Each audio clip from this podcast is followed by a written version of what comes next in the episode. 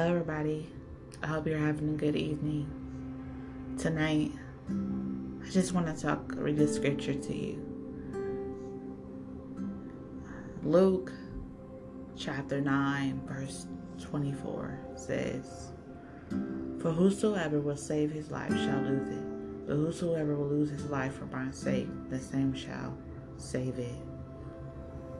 So we must die to our flesh daily. We must surrender our hurt, frustration, and pride.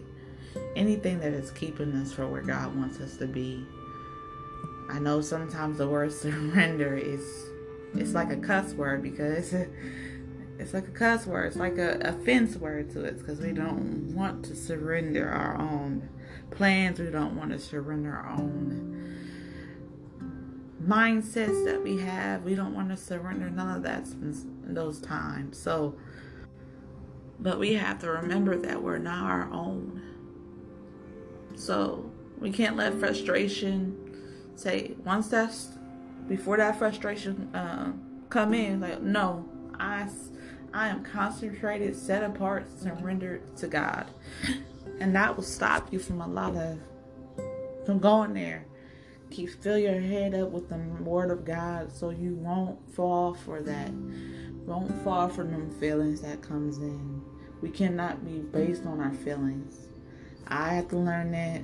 You have to learn that. And we have to live that. All things must be put to death in yourself. All things must be put to death in me, that Christ may live. It's Christ that lives in us now. When we baptize in Jesus' name, fill the gift of the Holy Ghost it's Christ that lives in you. So you represent Christ. You speak like Christ. You act like Christ. You live that life like Christ. His will be done on earth as it is in heaven. We didn't come we didn't come here to for ourselves. We come to serve serve God and serve others. It doesn't matter what your circumstances look like. It doesn't matter of anything like that. We all have to surrender it to God. I know it's tough sometimes. You wanna, you wanna. I know this world, the state of the world, and how things are going, and all that.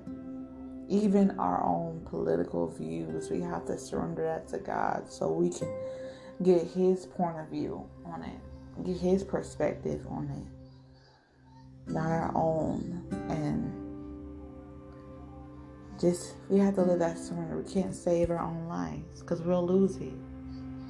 If we try to control every moment that comes to us, we try to control everything that happens next, if we worry about tomorrow, then we'll lose ourselves.